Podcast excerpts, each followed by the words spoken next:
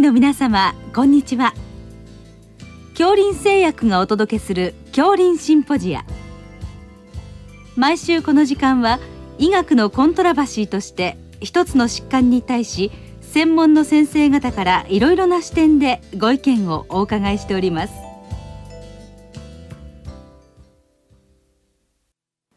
シリーズ。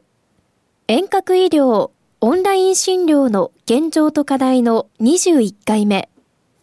オンライン診療の実際転換と題して東北大学大学院転換学分野教授中里信和さんにお話いただきます。聞き手は、国立国際医療研究センター病院名誉院長、大西晋さんです。なお、この収録は、マイクロソフト Teams を使用して収録しております。中里先生あの本日はオンライン診療で、まあ、転換のオンライン診療というテーマで、まあ、お話を伺いたいと思いますのでよろしくお願いいたします。はい、どうぞよろしくお願いいたします。あの今年であのまあ3.11の震災から10年経ちますけれども、まあ先生があの遠隔診療等を始められたのがまあ3.11がきっかけだったっていうのをまあ記事を読んだことがあるんですけども、そのあたりからご紹介いただけますか？はい。あの、宮城県の沿岸北部は、あまあ、気仙沼市というところなんですが、片道3時間かかる地域なんですね。で、私のふるさとがその隣の陸前高田市だったので、ふるさと支援の気持ちも込めて、えっ、ー、と、オンラインで患者さんを診察するのを始めたのが2012年の3月ですから、ちょうど1年後でした。でただ、あのご存知のように、対面診察しないで診療するのは医師法に違反するということだったので、相手側に患者さんと一緒に向こうの主治医が同席していただいて、でそれを私があの遠くから支援するという形式をとっていたので、あの診療報酬も取っておりませんし、もう完全にボランティアという形でやっていました。それが、えーとまあ、現在も実は続いております。まあ、いわゆる復興支援の一つの形みたいなんでやっていらっしゃったっていう感じなんですかね。はい、おっしゃる通りです。はい、なんかあのそのメリットとかデメリットとかはいろいろありましたですか？メリットはたくさんあります。デメリットは感じておりません。ああのあの転換の患者さんの診察にはお一人に1時間以上かけているので、なるほど。そっちに時間を割くことが重要ですし、それからハイビジョンの非常に高品質の音声と高品質の画像だったので、もうあのイマーシブっていうんですが、どっぷり使った感があるんですね、患者さんも私も。ですから、もうあのオンラインで診察してるっていうことなんか忘れたようになって、ね、夢中で患者さんとお話が1時間あっという間に過ぎていくという感じです。それは素晴らしいですね。あのそれであの、まあ、いろいろ状況が変わってきて、2019年からですかね、あの、はい、またいろんなやり方が出てきたと思うんですけども、その辺を教えていただけますか？はい、最初、その気仙沼との相手は D2P with D というドクターがいる形でしたけど、はい、あのもう直接患者さんと診察しても大丈夫じゃないかという、うん、まあ、自信が持ててきたんですね。であの厚生労働省に相談に行ったんですよ、D2P での本当の1対1でのオンライン診療を始めたいと言ったら、それはだめだと、要するに診療報酬で認められていないし、かつ、えーと、初診の患者さんをオンラインで診療するのも法律で禁止されていると。で困ったところ、厚労省の担当官がですね、いや、セカンドオピニオンならいいですよ。つまり、もともとの地元の主治医からお手紙紹介状をもらって、私がオンラインで診察しても、その結果で処方箋書くわけでもないし、指導も直接せずに、どういうふうに治療方針を変えたらいいかのセカンドオピニオンを、主治医にまた紹介状の返事で戻すと、はい、そしてあくまでも治療方針の変更は、地元の主治医の先生と患者さんとの間でやってもらう、でこれでしかも自由診療だったら全然問題ないと言われたので、そういうことですね、えー、それでそちらのオンラインセカンドオピニオンを始めたのが2019年の5月になります。これはあの国立大学としては初めての試みだったんですはい、大学病院としては初めてだということで、あのまあ、コロナの影響もあって、その後、オンライン診療はだいぶ普及はしてきたんですが、基本的には最新の患者さんで、簡単な処方の変更等ですけども、むしろ私たちは専門的なあの医療を地域によるギャップなしにあまねく広めるという意味では、大学病院的なオンライン診療としては、このセカンドオピニオンの形がいいんじゃないかというふうに思っています。これは実際は具体的には何かこうアプリとかパソコンとか使ってやるんでしょうか？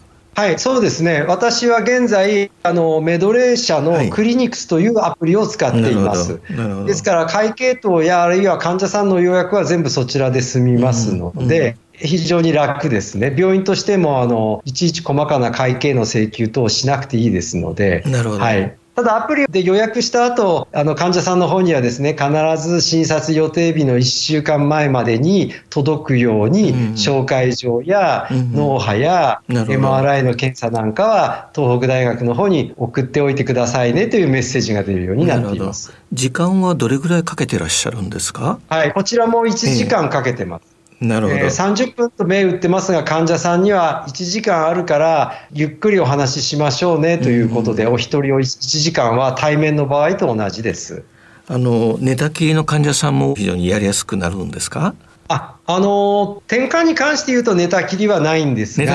すお一人だけですね、うん、あの重症な脳炎後で、うん、えー、人工呼吸器をつけている患者さんがいました。なるほど。えー、まあ転換では普通珍しいんですけど、うんうん、その方は自宅から連れてくるのもなかなか大変なので、はいはいわりかし近い距離の方だったんですが、うん、それはあのオンラインで済んだので、うんうん、非常に家族も楽だったと思います。し、ね。うん、そういった事例もあります。なるほど。はい、まあ、転換っていうと、まあ、ポピュラーな病気なので、ついついその、専門外の先生もいろいろ処方したりすることもあって、まあ、いろいろ問題もあるかと思うんですが、そのあたりはどんな状況なんでしょうか？はい。はい、おっしゃる通りで、えーあの転換っていうと、ドクター、患者さん、家族もすべて知らない人がいないんですが、全身痙攣が転換だと思っている方が大勢いるんですけど、えーえー、私たちはあの全身痙攣は診断の役には立ちませんって言ってます。うんうん、あの患者さんしか気づかない小さい感覚の症状ですとか、うん、あるいは患者さんの記憶がないけれども、目撃している家族が気づくおかしな事件とか、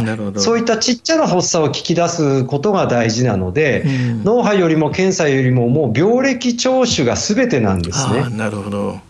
ですので、オンライン診療との親和性が非常に高いです。そういうことですね。はい。そうしますと、あの、本当の、まあ、その、転換の専門家が介入できるっていうところがすごく大きな、まあ、メリットのような気がしたんですけども、はい、そうです、えー、本来は転換診断は転換専門医がやるべきっていうのがガイドラインにも示されています、うんでも転換専門医の数限られていますから、うん、脳外科、神経内科、精神科、小児科、えー、転換学会の会員でなくても転換診療はやってる方多いし、それを悪いわけじゃないんですが、うん、やはりちょっとでもですね、半年1年治療して、これはおかしいぞとか、うんえー、発作が完全に消えないぞという方には、早い段階でやっぱり専門医に紹介していただきたいんですね。そうですね。はい。うん、でそういう意味でオンラインだと、うん、あの、地域の地理的なバリア関係ありませんので、あの、垣根がまあ、低くなるというか、敷居が低くなるというメリットがあるかと思います。結果的には、あの、転換でなかった場合もあるんでしょうか？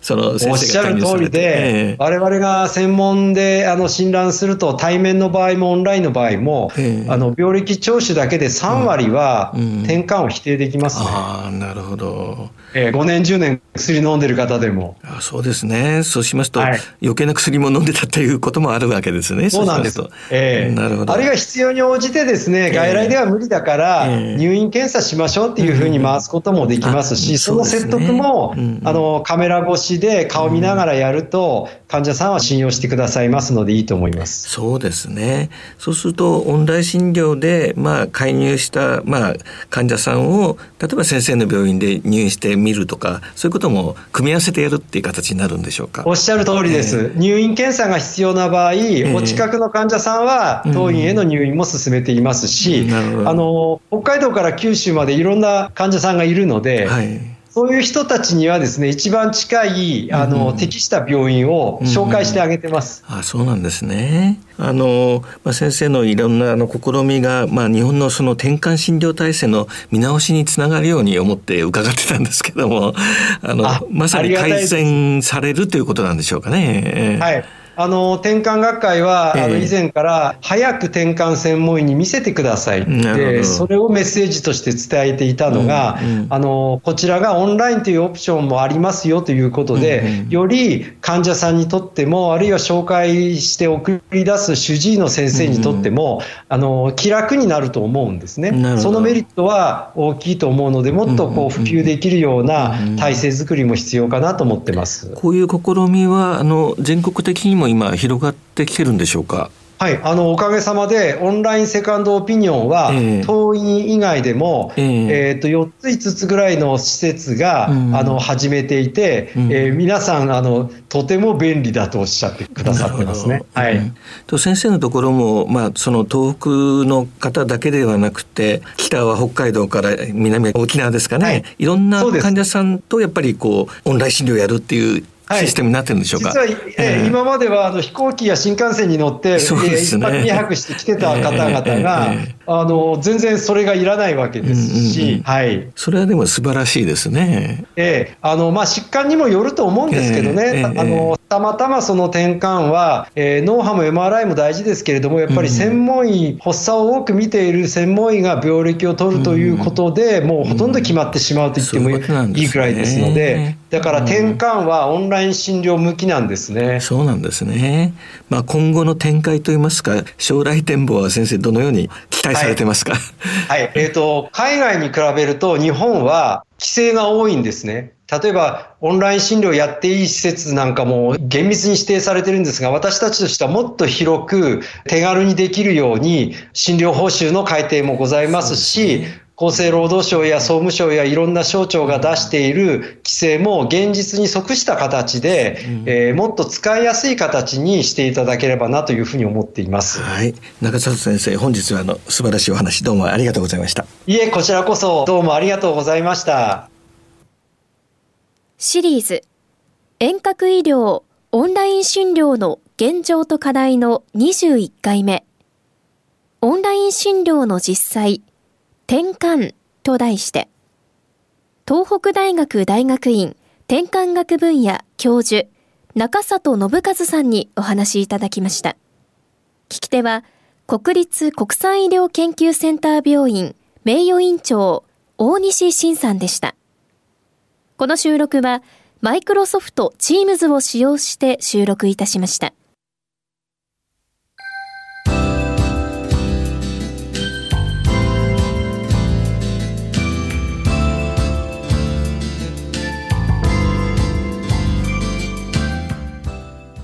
それでは恐林製薬がお送りしました恐林シンポジア。